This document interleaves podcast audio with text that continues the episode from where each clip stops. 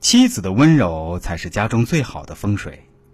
四，作为女人，要想掌控全局，你家里的主色调就应该按照自己的五行喜忌颜色来定调子，否则你非但不能掌控你的男人，而且恰恰相反，自己被动的一塌糊涂。假如你是属猪，五行喜黄色，忌讳黑色。那么，你装修时就应该多用黄色的色彩和家具，你的床上用品也尽量避开黑色。如此，你已经先胜你老公一筹了。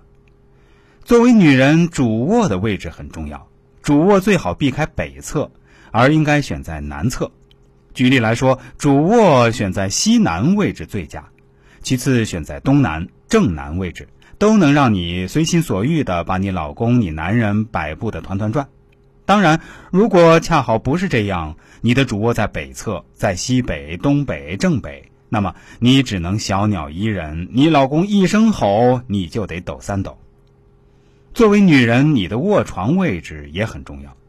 卧床通常不能床头冲西，否则一旦你的卧床床头靠在西边的墙上，那么基本上你的厄运也就会慢慢来临。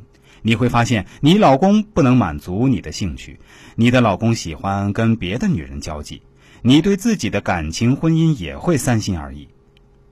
作为女人，你上床睡觉的位置也不是随意的，你应该睡在你老公的右手边，如此你才能名副其实当好太太，当好女人。否则，老公肯定会嫌你女人味不浓，肯定对你的性不感兴趣。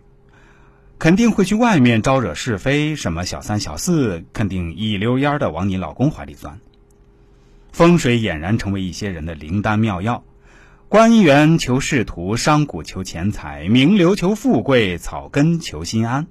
可话说回来，与其寻求风水的虚幻庇护，不如脚踏实地努力奋斗。毕竟心中坦荡荡，何须信风水？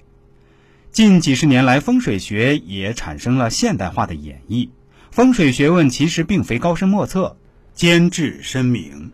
其原理不外随着方位之不同，形成不同的气流和磁场。人们接收到不同的磁场，因而产生吉凶祸福。因此，在风水这一块，我们都要保持一个敬畏的心态，宁可信其有，不可信其无。凡事都讲究一些，对我们很有好处。